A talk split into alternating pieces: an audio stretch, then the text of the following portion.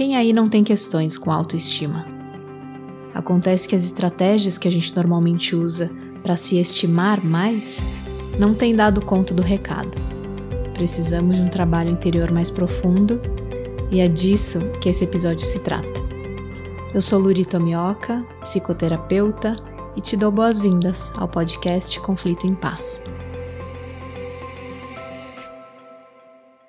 O título desse episódio é uma provocação porque, na verdade, não existe um eu amando a si próprio. Existe amor, que é a nossa essência, a fonte de quem somos. Quando a gente fala de baixa autoestima ou falta de amor próprio, no fundo, a gente está falando de histórias que a gente vem se contando sobre não ser suficiente, não ter valor e estar sempre faltando. Não se trata de déficit de amor mas de uma desconexão do nosso eu verdadeiro. Quando a gente está desconectado de quem a gente é, a gente fica transitando entre essas duas polaridades, inferioridade ou superioridade. Então, ora se colocando lá embaixo, se sentindo um lixo, se culpando, duvidando de si, dos próprios potenciais, ora operando na arrogância, soberba, invalidando os outros para se autoafirmar, se achando foda. Percebe que hora a gente tá murcho, hora a gente tá inflado, e que nenhuma dessas polaridades revelam a verdade sobre quem a gente é. Esses extremos mostram que o nosso sistema está inundado de dor, que existem partes nossas congeladas no passado, presas num transe da indignidade, carregando muita vergonha. E a gente não tem noção do tanto que esse transe nos impacta. Você deixa de se conectar intimamente com as pessoas, deixa de se aventurar, assumir riscos, ser criativa, se desafiar no trabalho. Você não consegue relaxar e estar presente, saboreando a vida, porque a maior parte da sua energia vai para essa guerra contra si mesmo. Tenho que ser mais inteligente, tenho que ter um corpo melhor, ter alguém do lado, produzir mais e mais. O que é nunca tá bom. O transe da indignidade faz a gente ficar se comparando com os outros, o tempo inteiro avaliando se a gente está melhor ou pior. Ou se comparando com uma versão idealizada de quem a gente deveria ser e se punindo por não ter chegado lá. A gente fica muito dependente do olhar do outro, tentando provar o nosso valor, buscando reconhecimento fora, buscando validação, elogio, premiação. Só que a validação que vem de fora, ela pode até dar um boost na nossa autoestima, pode trazer um alívio, um incentivo, mas é momentâneo e não preenche, né? A gente não pode depender exclusivamente do olhar do outro para se sentir bem. O principal reconhecimento precisa vir de dentro. E isso requer autoconsciência e humildade. Perceber quem você é e o seu verdadeiro valor, nem melhor, nem pior do que ninguém.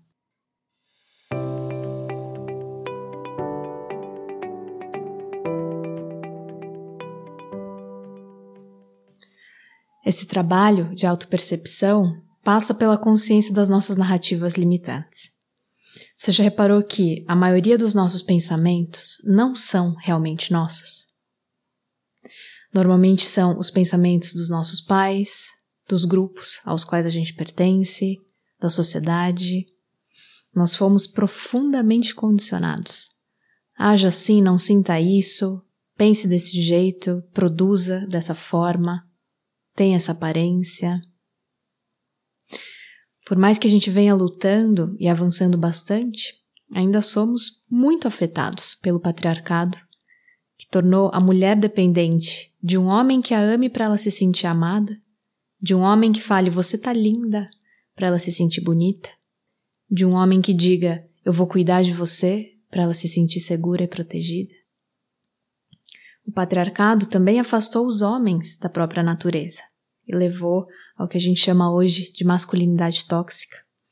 Homens externamente fortões e internamente muito inseguros, muito machucados, atormentados pela própria vergonha, homens que não podem mostrar que estão sobrecarregados emocionalmente, que precisam esconder suas dores e se defender delas de várias formas, com violência, pornografia, isolamento, automedicação, que inclui álcool e outras drogas.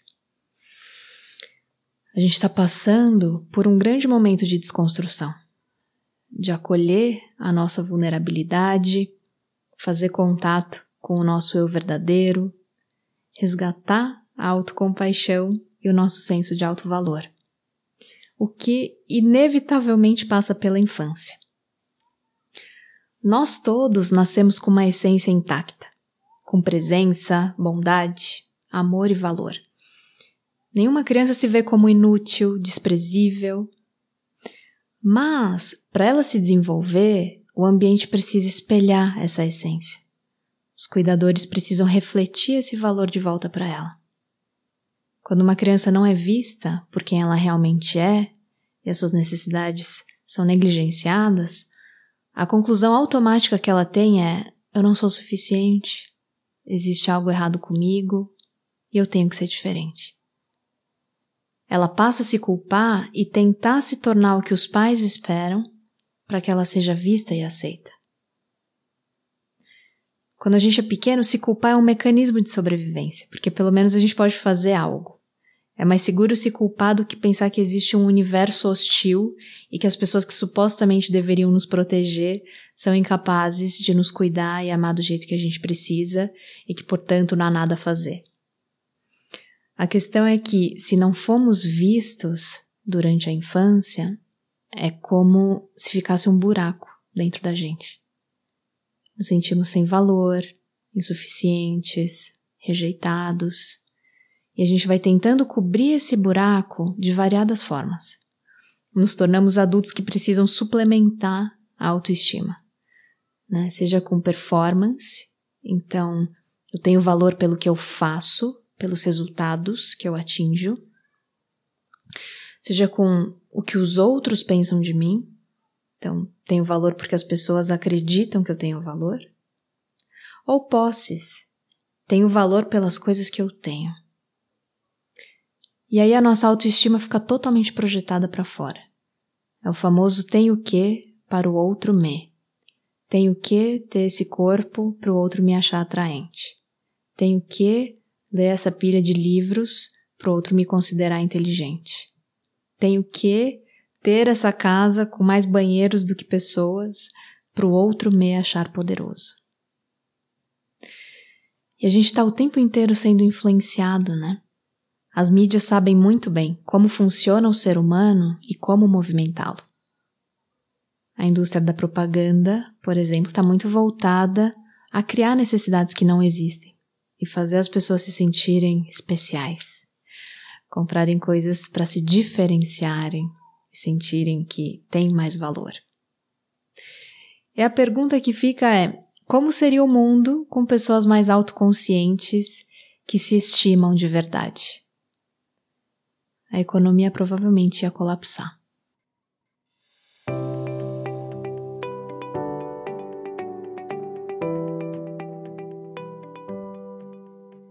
Mas vamos lá, se você acha que está te faltando amor próprio, Eis o que você pode fazer por você. Primeiro, perceba as histórias que você vem se contando. Quais são os seus pensamentos muito pensados que se cristalizaram em verdade sobre você?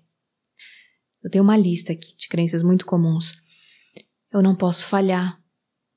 Eu não pertenço. Não posso dizer não. Cuidar de mim é egoísmo. Eu sou desajustado. Eu não sou boa o suficiente. Eu sou uma fraude. Eu já tô muito velha. É minha culpa. Eu não consigo mudar. Eu só vou ser feliz quando eu encontrar um parceiro. Eu não mereço prioridade. Eu estou sozinho eu sou um fracasso. Só de você observar o trânsito da indignidade, as maneiras que você se julga e se culpa, essa luta que você trava consigo mesmo, já é o começo da cura, porque você começa a perceber que você é a consciência capaz de enxergar os seus pensamentos e capaz de criar uma relação diferente com eles. É difícil fazer isso sozinho, a gente vai precisar de mais pessoas para nos ajudar nesse percurso. Amigos, familiares, diferentes modalidades de terapia que questionem e nos ajudem a explorar as nossas crenças limitantes, em vez de validar as nossas piores interpretações. Aos poucos, a gente vai abrindo espaço para se perguntar com curiosidade: que parte minha está carregando essa história? E do que essa minha parte precisa? A gente vai se dando conta de que não somos os nossos traumas, independentemente do grau de disfuncionalidade da sua família, das circunstâncias difíceis que você tenha passado e das marcas que tenham ficado, a sua essência segue inabalável. Quando a gente não está identificado com o medo, com os nossos julgamentos ou neuroses, naturalmente emerge uma consciência que é presente, calma, curiosa, bondosa, compassiva, amorosa e até brincalhona. Essa é a base do nosso ser.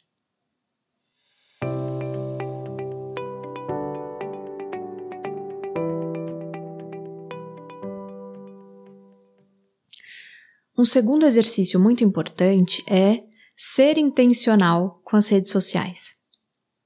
Você tem usado as redes com um objetivo claro ou elas têm te usado? O que você busca ao entrar no Instagram, por exemplo? Você já reparou como você sai de lá? Com mais comparação, sensação de falta, ansiedade, com a ideia de que você tinha que estar tá viajando, tinha que comprar mais roupa, tinha que estar fazendo mais um curso. Outro dia eu ouvi uma fala da Brené Brown muito linda. Ela disse assim: Não ande pelo mundo procurando evidências de que você não pertence, porque você sempre vai encontrar. Não ande pelo mundo procurando evidências de que você não é suficiente, porque você sempre vai encontrar. O nosso valor e o nosso pertencimento não são negociados com outras pessoas. Nós os carregamos dentro do nosso coração. Você tem valor e é um ser humano digno de amor por existir. Você pertence. Se você está vivo, viva nesse planeta, é porque pessoas te cuidaram e te amaram de um jeito ou de outro. E o seu valor não muda. Não importa o que você faça, tenha, quem esteja te olhando ou quem esteja do seu lado. Cuidado para não perder muito tempo nas redes alimentando o trânsito da indignidade e acabar se esquecendo de quem você realmente é. Terceira prática fundamental: conheça e comunique os seus limites. Eu te convido a pausar agora para refletir. Onde na sua vida você está dizendo sim quando você realmente queria dizer não?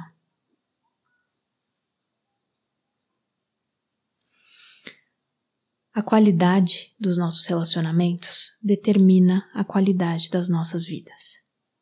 Então, de quem você está precisando tomar uma distância saudável? Ou de quem você está precisando se aproximar, porque essa relação te faz bem? Abra os olhos e enxergue quem te enxerga. E também olhe para suas necessidades, porque Ser a última pessoa da sua lista é a porta de entrada principal para raiva, ressentimento e amargura. O oitavo episódio desse podcast, A Arte de Dizer Não Sem Culpa, pode te ajudar nesse percurso. Quarta prática: acostume-se a se comparar somente com o seu início. Nós somos seres únicos, nosso caminho é singular Cada um tem uma potência e um papel aqui. Por isso que se comparar com os outros é uma estratégia muito injusta e improdutiva. Você vai ficar eternamente nessa gangorra. Tô melhor, tô pior, tô melhor, tô pior. Busque inspirações. Sonhe. E também tenha humildade para reconhecer as suas limitações, em vez de ficar preso a uma versão ideal e, portanto, irreal de si.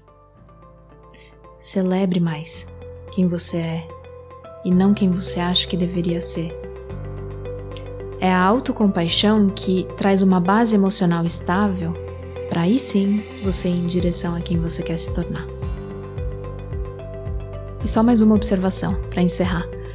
Não dá para se tratar mal a vida inteira e esperar que do dia para noite você vai se aceitar radicalmente ter autocompaixão disponível 24 horas por dia, tá? É um processo. Tamo junto nesse trabalho contínuo de expandir a nossa mente, se relembrar de quem a gente é e abrir o nosso coração. Obrigada por me ouvir. Se quiser me acompanhar no Instagram, eu tô lá, na conta Conflito em Paz. E para quem busca mais recursos para autoconhecimento, no meu site luritomioca.com tem mais informações sobre o meu trabalho. Um abraço.